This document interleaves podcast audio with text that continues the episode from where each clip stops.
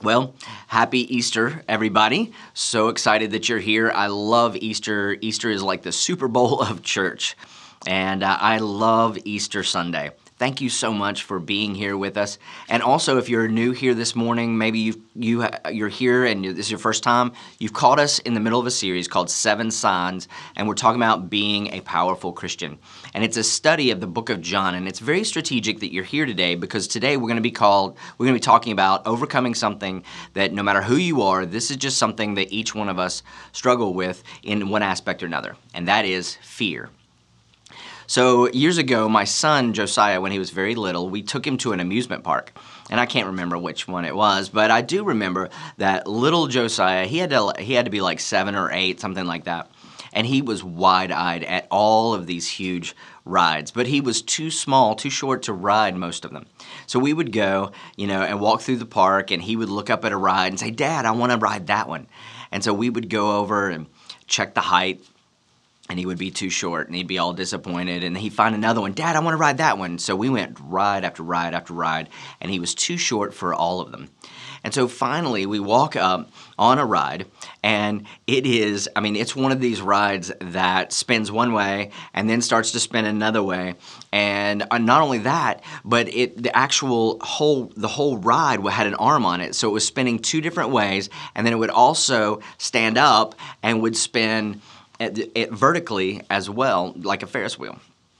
Well, as we're looking at this, I'm looking at this ride and I'm thinking, wow, that's a serious ride. You know, that's intimidating. And so Josiah looks up at it and he is a little bit intimidated. He says, Dad, can we ride that one? And I said, Well, we'll go check, buddy. So we walk up and he, he walks up and he says he asks the guy can i ride this ride? And the man puts him up against the ruler and measures him and he says yeah son you can ride this as long as your dad's with you. So in that moment he is super excited about riding this ride until that very moment. And he looks it up at the ride and he looks back at me looks up at the ride and he says do i want to ride this dad? And i just said i leaned down to him and, and i just whispered into his ear and, and i just said don't be afraid buddy I'll be with you.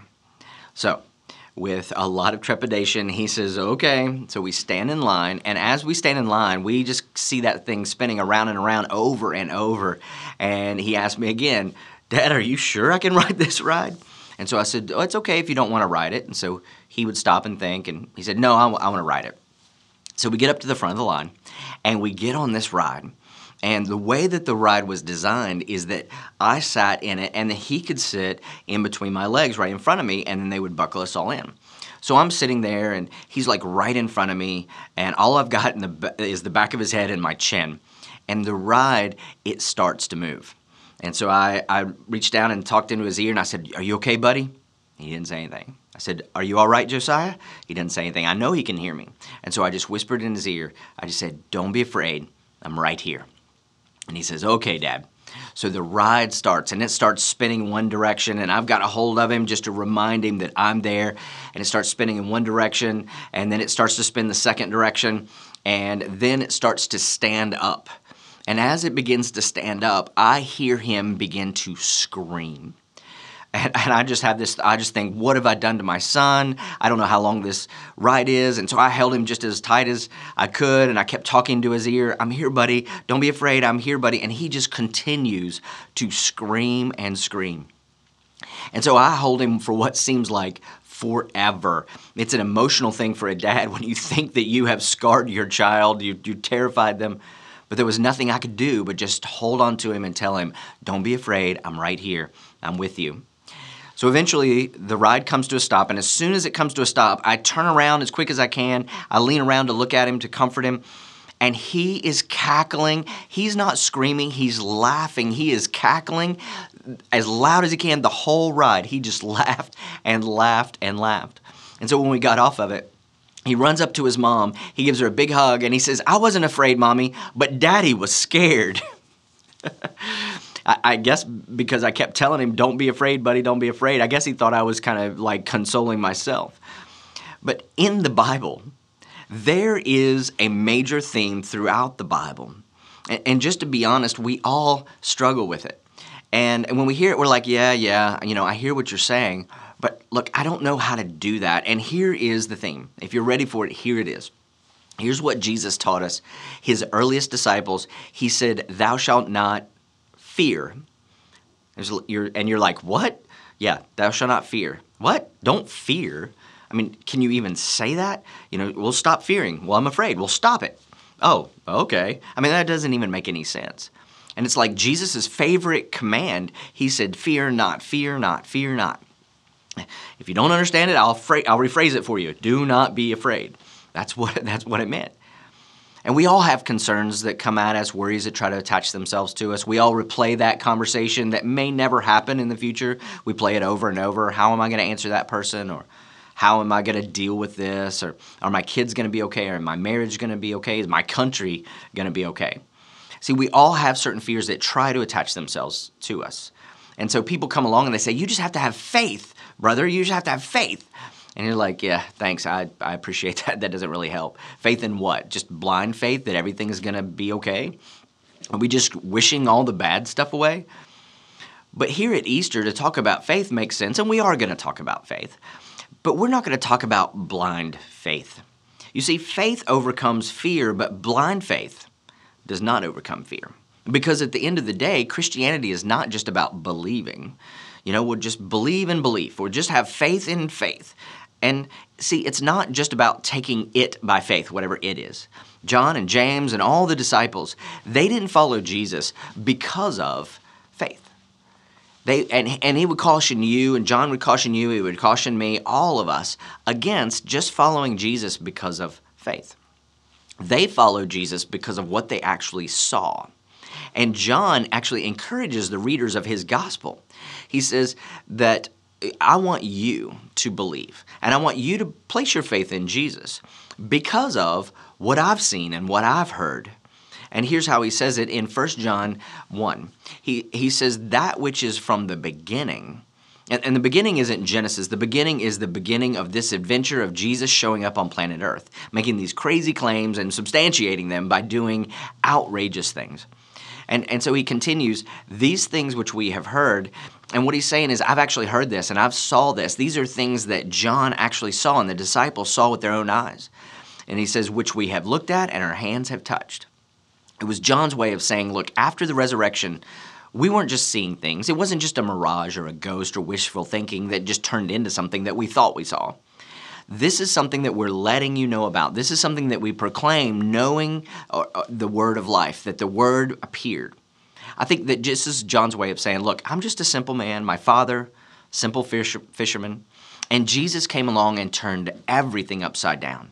So don't ask me any difficult questions. All I know is, uh, is this as a Jewish boy, I always believed in God. I always worshiped Yahweh. And I'm just telling you that that invisible, mysterious, don't ask me a lot of questions God, he actually came to earth in the form of a person. And I met him. He's my rabbi, my friend. He is my Savior. He's Jesus. And that life appeared, and he says, We have seen it, testified of it, and we have proclaimed to you what we have seen and what we've heard. He was saying, I'm telling you what I saw and I heard. And and John is the probably the last of all the apostles alive when he's writing this. And he was encouraged by a group of people probably to document his life and the, and the life of Jesus. And that we think he was too old to see very well. We doubt he wrote this himself because he didn't know Greek. And it comes to us originally in the Greek language, which means in all likelihood he dictated this story. And so somebody basically interviewed the story out of John. And it comes to us as the Gospel of John. But here's the most important thing is that John is not content just to tell us what happened. John, John's got an agenda. He wants something to happen to us. And John wants something to happen to you as well. It's something that happened to him based upon his interaction with the Son of God. And he spells it out for us at the end. He gives us this his thesis statement. In other words, he says, This is why I wrote this. This is not just so you know what happened. Here's my agenda. And, and this is the theme verse for this series, John 20, 30.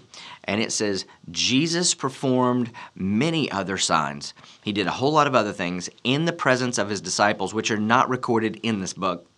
He says, These things, the things that I've written, though, I've written them so that you, not just so that you would know, they are written so that you would believe.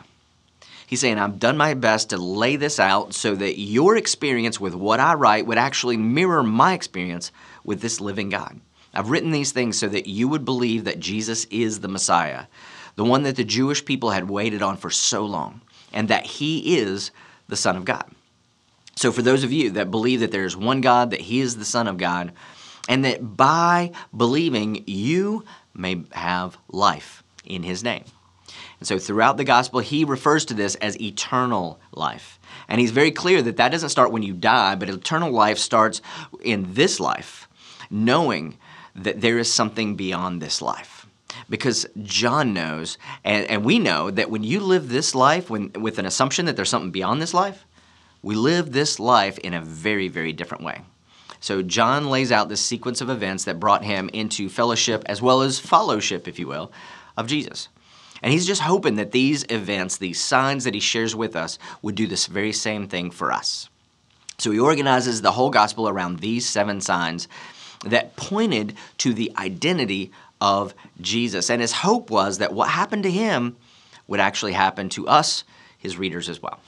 So, today we are going to be talking about the fifth sign where Jesus walks on the water. And he actually explains to his disciples, uh, and it's embedded in the story, how he explains to his disciples how, how do we fear not? So, a little backstory. Uh, so the disciples had just, you know, had this amazing miracle where they they helped Jesus feed 5,000 people. They're probably feeling pretty good about themselves and, because Jesus said, "Hey, you do the miracle. You feed them." And they say, "We can't do that." And he says, "Yes, you can." He prays. They handed out food, and that little bit of food fed the whole 5,000 men. And this is where we pick up the story in John 6 verse 15. And he says, So after he had fed the multitudes, Jesus, knowing that they that the people had intended to make him king by force, withdrew again to the mountain by himself.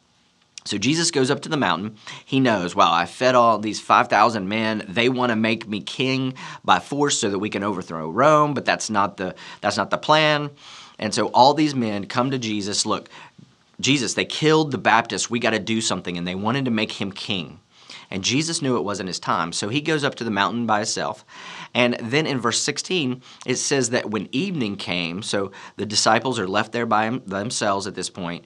So the disciples go down to a lake where they get in the boat and they set across the lake to go to Capernaum. Now, in Matthew's gospel, when Matthew tells this story, he actually says that Jesus instructs them to go across the lake. And so they are going to, they're going to do what Jesus says. So they're going to do exactly what he tells them to do. Jesus told us to cross the lake, and so we're familiar with this lake. We grew up around it. A lot of us are fishermen. This is their boat. We're going to row across the lake and do exactly what Jesus tells us to do. This is one of those super famous stories. And so Jesus is on the mountain, he's praying. And then going back to verse 17, it says, By now it was dark, and yet Jesus had not yet joined them. So We've got all these guys. They're rowing across the, this lake, the Sea of Galilee, in the dark. And then it says a strong wind was blowing and the water grew rough. Now, when it says the water grew rough, it was not kidding.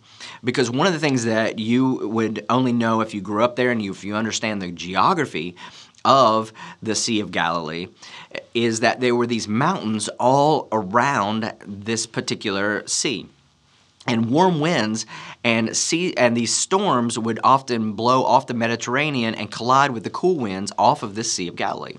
And these and the mountains would obstruct any view of these storms coming. There was no weather channel. And so they wouldn't know until it was right on top of it. So it made it super dangerous to be in the in the middle of the lake or the Sea of Galilee. And even though it's not very large, these rough, rough storms would actually cause the most knowledgeable sailors, the most experienced sailors, to actually capsize and drown. It was super dangerous. It was a very dangerous place to be, especially at night. I mean, you already couldn't see the storms coming in because of the ridges, but you could see even less at night. So the winds are picking up, and the storm, and they know a storm could be right over the ridge. So they are rowing into a headwind. So they're they're taking turns. When you read the whole story and you put all the gospel accounts together, they have to be out there for hours and hours and hours trying to row across the lake because Jesus told them to. You know, so that's what they're going to do no matter what and the waves are coming on. They're rowing in place. You know, it's probably like the first rowing machine ever. They're just it's stationary and they're rowing and they're rowing. They're you know they're rowing their blisters until they pop. It's pitch black dark. They're worn out, tired, soaking wet. And so in verse 19, when they had rowed about three or four miles, and like I said, when you put all these gospel writers together, it was all night long. And when Matthew tells the story, he says that this next, next thing happened right before dawn. So they had rowed about three or four miles all night, and they see Jesus approaching the boat, walking on the water. And it says they were frightened. I would say so. I mean, see, when Matthew tells this story, it says that they thought he was a ghost on the water. Have you ever been in a situation where it seems like the darkest of night, and you feel like you're rowing and you're rowing and you're rowing, and you're not getting anywhere? No matter what you do, you're not getting anywhere, and and everything's coming against you, and there could be a death blow storm coming in at any time. Things are getting worse, and with all of that, and if all that's not bad enough, ghosts start showing up. You see, I know what it's like to be rowing and rowing and rowing, and things things seem to be getting worse and worse. And maybe the storm that's coming is not here yet, but it could be here any minute. And I don't know who the ghost is on the water, but it seems like things just keep getting worse and worse. Watch this, verse 20. Jesus calls out to them and he says, It is I, don't be afraid. what, whatever, right? But it was Jesus. I kind of think that Jesus probably got a kick out of this, you know, uh, you know, just different times like this when he did stuff like this. Just, just to be honest, it had to be like, whoa, wait a minute, Jesus, you weren't with us, but then you were watching us. You were close. Jesus would say, yeah, because one day I'm not going to be physically with you, but I still will be watching you, and you don't need to be afraid. And here's the point: even when there's something to be afraid of. And here's a lesson you don't have to be afraid, even when there are things to be afraid of. Jesus would say to you, Fear not, fear not. Well, but wait, but wait a minute, what about that? No, no, no. Fear not. You don't have to be afraid, even when there is something to be afraid of. You see, this is what Jesus was trying to teach his early followers. And so, what I want us to, to just try to at least get into, this, into our minds and our hearts is fear not. And so, I'm going to change those first words. Look, I don't have to be afraid, even when there are things to be afraid of. Maybe you don't believe it. Maybe you're not even a Christian. Maybe you don't even like church. You know, it's like my wife maybe watch this. It's Easter. How long? How long do I have to watch this? Just play along with me. I want you to experience how powerful this idea is. And for some of you, it may be like, look, this is exactly what I needed to hear. I'm right in the middle of the storm, and I do believe.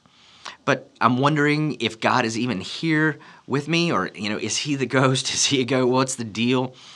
And the thing is, is that Jesus, some of you might be like, Jesus walked on the water? Seriously? I don't, that's fairy tales. And God, I, I understand. But I want you to experience just for a moment the power of this statement.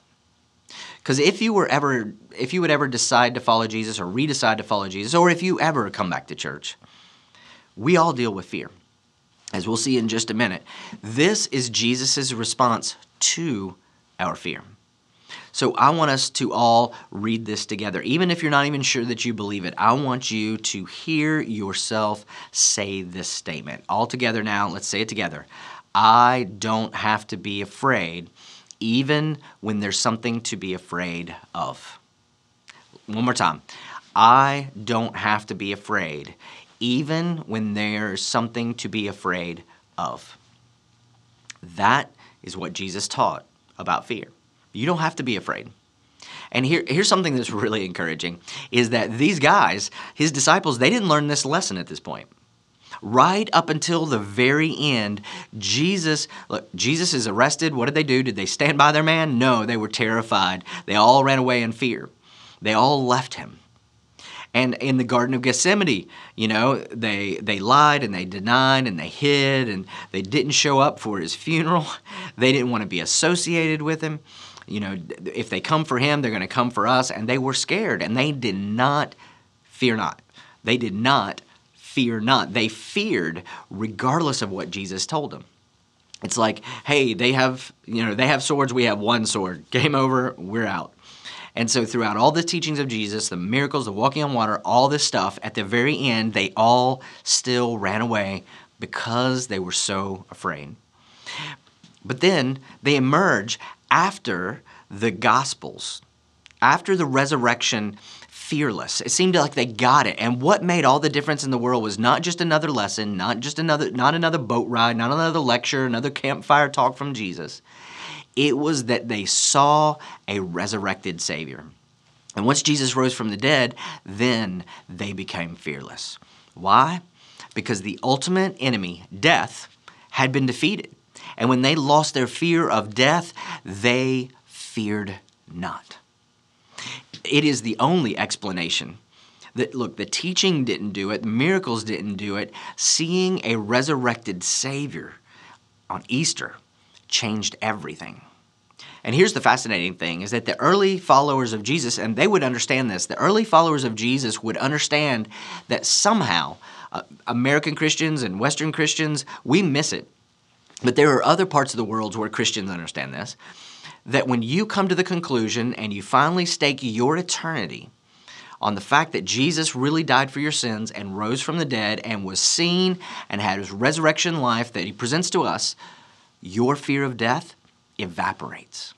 And once you're no longer afraid, once you learn, like Jesus said to, to fear not, uh, like he said, don't fear the people that can only harm the body. But if when we learn to reverence and fear the one that controls our soul, something miraculous happens on the inside. And what happens is an absolutely amazing thing, and that is that we become fearless. And it becomes a way of life in, in the late second century, Marcus Aurelius was a, was the emperor. Like in Gladiator, that was the Marcus Aurelius, and he oversaw what was considered to be the fourth major persecution of Christians. Watch this. So, like in 165, 175, 180, somewhere around in there, this whole persecution of Christians was going on. It was a time to be afraid.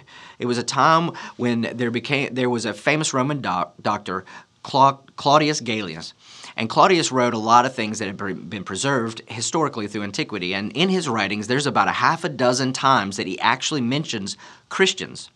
Now, something you should know is that back in those days, it was illegal to examine a dead body. Once a body was dead, they buried it, they burned it, but doctors, they could not do autopsies on dead bodies. So what doctors would do to learn is they would hang around in arenas and the places where people were dying because they could examine dying bodies, they couldn't just examine dead bodies. So, this famous writer, who apparently looked at a lot of dying bodies, examined a lot of dying bodies, examined the bodies of Christians during the persecution of Christians. And so this was this wasn't 20 years after Jesus. It was like 160, 170 years after Jesus. And Christians over 100 years later are not just being put to death, they are being tortured to death. Unspeakable things that Christians went through. And in his writings, this particular doctor, this famous doctor in his generation, he wrote the following about Christians. He said, For fearlessness of death and the hereafter is something that we witness in them every day.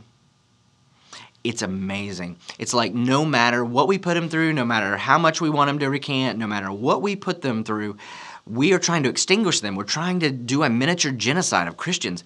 But every single day, their fearlessness of death in the hereafter, because of that, they're not afraid to step into whatever's next.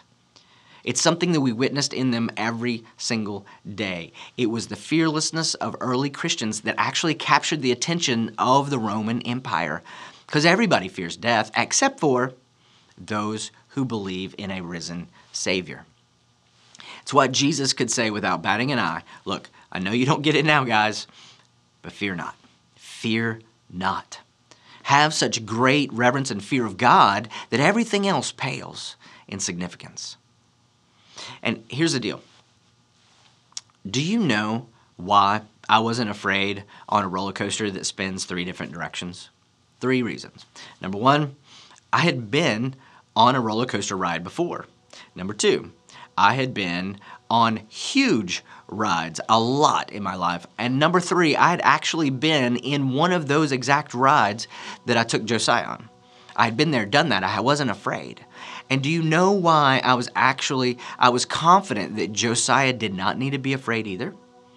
Because I, I had been on that ride before. I had been on rides a lot. and I had actually been on one of those specific rides. So I could say to him, with all the confidence in the world, Fear not. Don't be afraid, buddy. And do you know why Jesus can say to us, his followers, 2,000 years later? Do you know why he can whisper through the centuries to us today?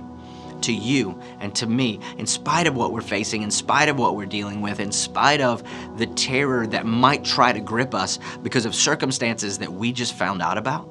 Do you know why? He could say to us, Fear not, because he's been on this ride. He's been here, he's done this. He's got the scars to prove it. And because he has been in the very circumstances that he's been in, the Bible says he was tempted with everything that we were tempted with, gone through everything that we've gone through, and he says, You do not have to be afraid. Even though there may be something to be afraid of. And he would say, Because I'm with you. He's whispering in our ears on the ride, You don't have to fear anything, you don't have to fear anyone because you have been invited to submit yourself, to submit, to surrender yourself and your fears to a God who loves you, who is with you, and, and who is not surprised by anything that's happening to you, and He will walk with you through each thing. And if you think that's just pie in the sky and something to care to comfort you, just remember this that Jesus punctuated his command to fear not. He put this punctuation and exclamation point on the end of it, not just with another miracle, another teaching, but with his own resurrection. He says, I have conquered death. And as my follower, you, you shouldn't fear what I've conquered. Jesus has been there, he's done that, and he came back to prove that he had authority over death itself. So, for those of you that have already placed your faith in Christ, that claim to be his followers, Jesus says to you, Fear not, fear not. Even when there is something to be afraid of, fear not. Would you guys just close your eyes for just a second? And I want you to think about the thing that you might fear most. For some of you, it might be losing a child or even losing another child. It might be financial, maybe marriage, the health of your health, the health of somebody you love, maybe your job. What is the fear that tries to attach itself to you, that roller coaster ride that seems like it's spinning out of control? And you're asking, does God care? Is He listening? Is there anybody up there? What are you tempted to be afraid of? I just want to say to you, on behalf of your Heavenly Father and your Savior Jesus, with your eyes closed, just listen. Fear not, I am with you. Fear not, I am with you. Don't be afraid, even when there's something or someone to be afraid of. Heavenly Father, I thank you for preserving all of these accounts. Thank you for preserving the eyewitness accounts of people that would emerge on the other side of your resurrection. Fearless, not because of their character, the way they were born, or their circumstances, but simply because of something and someone that they had seen. And I thank you that you would give us that same fearlessness, because that fear of circumstances, fear of man, fear of, of disease, I thank you that that has been overwhelmed with an overwhelming reverence uh, for you and a trust and a faith in you who control our destinies. And I thank you that you put us in this world and you love us more than you love sparrows. So give us eyes to see, ears to hear. In Jesus' name, amen.